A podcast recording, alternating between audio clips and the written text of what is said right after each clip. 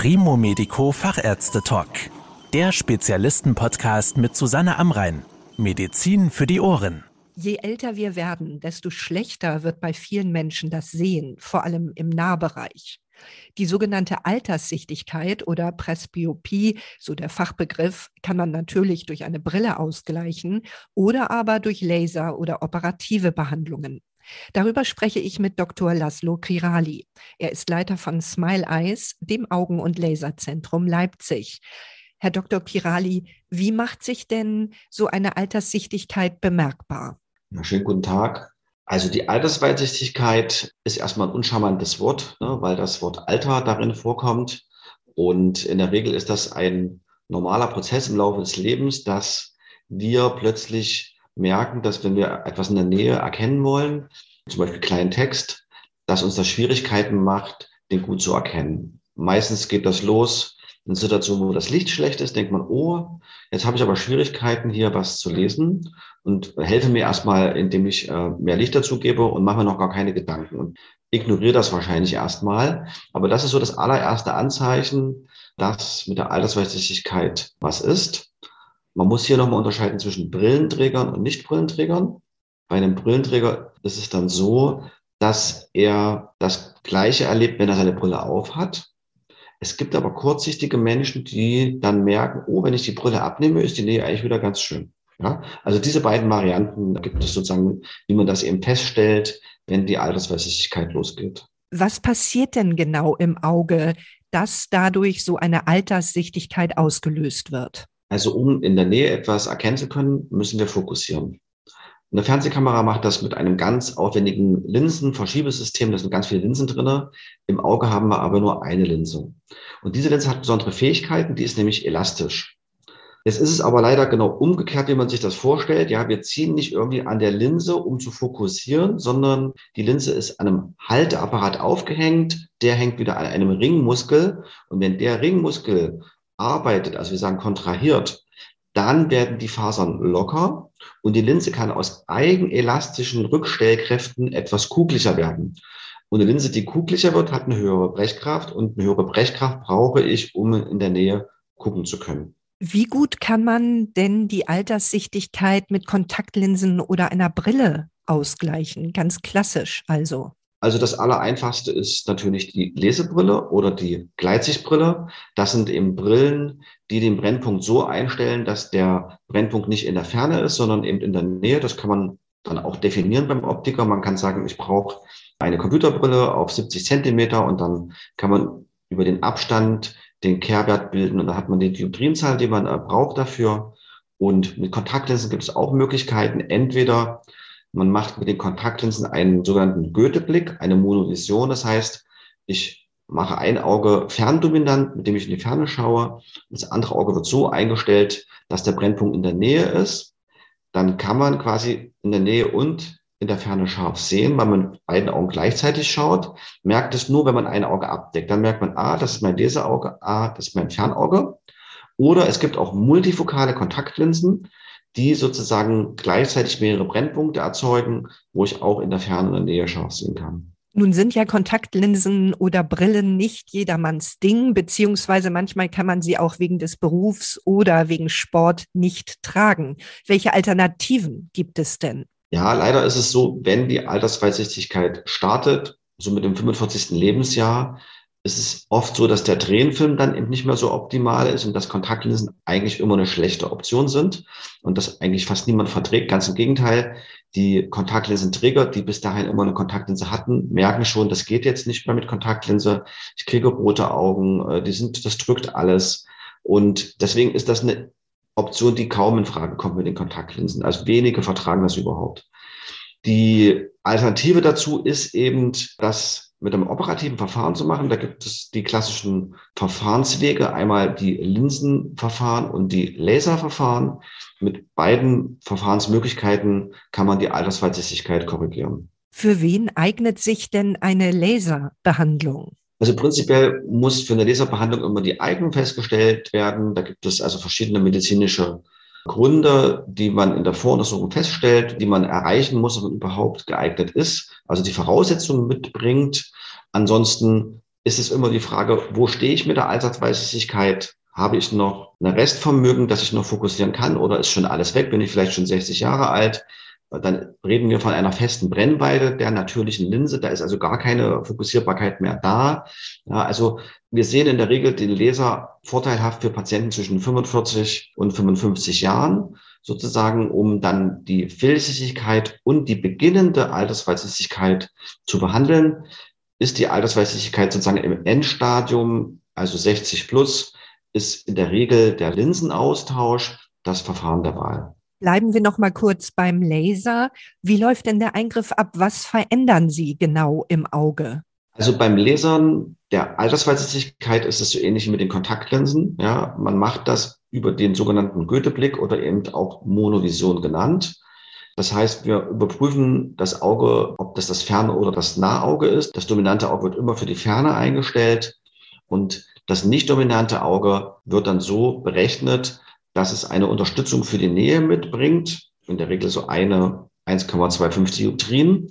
Und die restlichen 0,75 Dioptrien, die man braucht, um auf einem halben Meter scharf sehen zu können, bringt dann der Patient eben noch mit in dieser Altersgruppe. Ist das ein ambulanter Eingriff? Können die Patientinnen und Patienten hinterher nach Hause gehen oder müssen sie vielleicht wegen einer Narkose doch eine Zeit in der Klinik bleiben? Das Schöne am Augenlaser ist ja, dass es ein ambulanter Eingriff ist wo die Augen lediglich mit einem Tropfen betäubt werden, der sofort wirkt nach wenigen Sekunden. Der Lasereingriff, den merken Sie nicht, das verursacht keine Schmerzen durch die Betäubung und dauert nur wenige Sekunden. Und im OP ist man vielleicht mit allem drum und dran 10, 12 Minuten. Wie schnell bessert sich denn hinterher das Sehen? Wenn Sie vorher auch eine Fernbrille hatten, sozusagen, merken Sie direkt, wenn Sie sich aufsetzen nach dem Laser, dass Sie ohne Brille auf einmal was sehen können. Das ist natürlich alles ganz milchig. Man guckt wie durch ein Milchglas. Aber man merkt schon, oh, die Uhr an der Wand kann ich jetzt schon erkennen. Und in der Regel ist schon am nächsten Tag eine sehr, sehr gute Sehschärfe erreicht. Die volle Nahfunktion beim Lesern, das kann auch zwei, drei, vier, fünf Tage dauern, bis sich das alles einspielt, bis sie auch sagen, oh, jetzt ist auch die Nähe wieder sehr komfortabel, ja, so dass man da sagen kann, nach einer Woche ist auch die Ferne und Nähe sehr gut wiederhergestellt. Welche operativen Verfahren gibt es denn, um die Auswirkungen der Alterssichtigkeit zu beheben oder aufzuhalten? Also auch das Lasern ist ja eine operative Möglichkeit.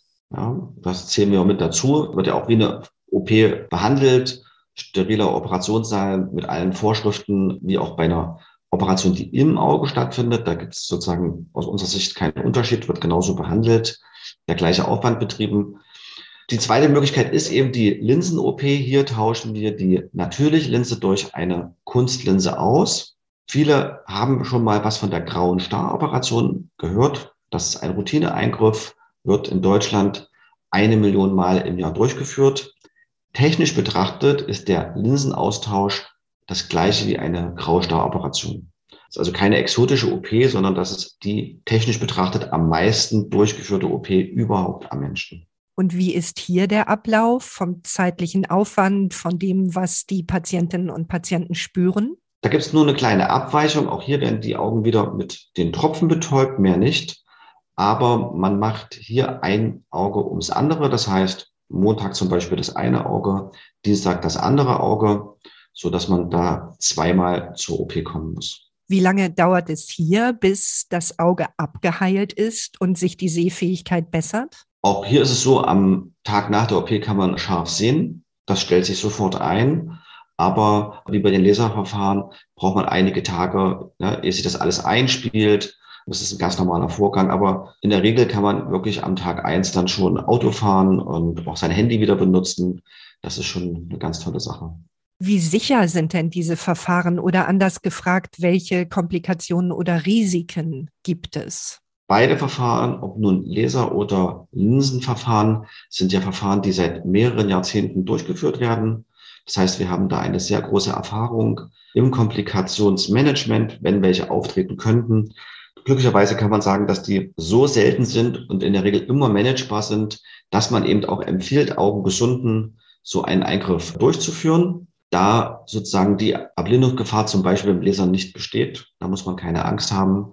Sollte man mal eine Entzündung haben, dann muss man vielleicht die Tropfentherapie etwas intensivieren. Das könnte mal ein Fakt sein.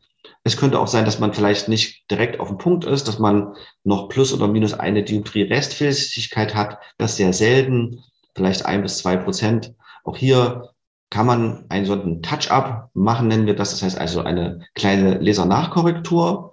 Man muss dafür ein Vierteljahr Geduld haben, weil es muss alles abgeheilt sein. Und dann kann man auch diese kleine Restfehlsichtigkeit noch nachbehandeln. Das wäre jetzt so vielleicht eine Sache, die ein Patient vielleicht als unangenehm empfindet, dass er dann nochmal das machen muss. Aber das sind so im Großen und Ganzen die Sachen, mit denen man rechnen muss. Und deswegen wird es ja auch als Elektiveingriff empfohlen, weil man sagt, es steht in einem vernünftigen Verhältnis zu dem Nutzen. Wie lange hält dieser Effekt an?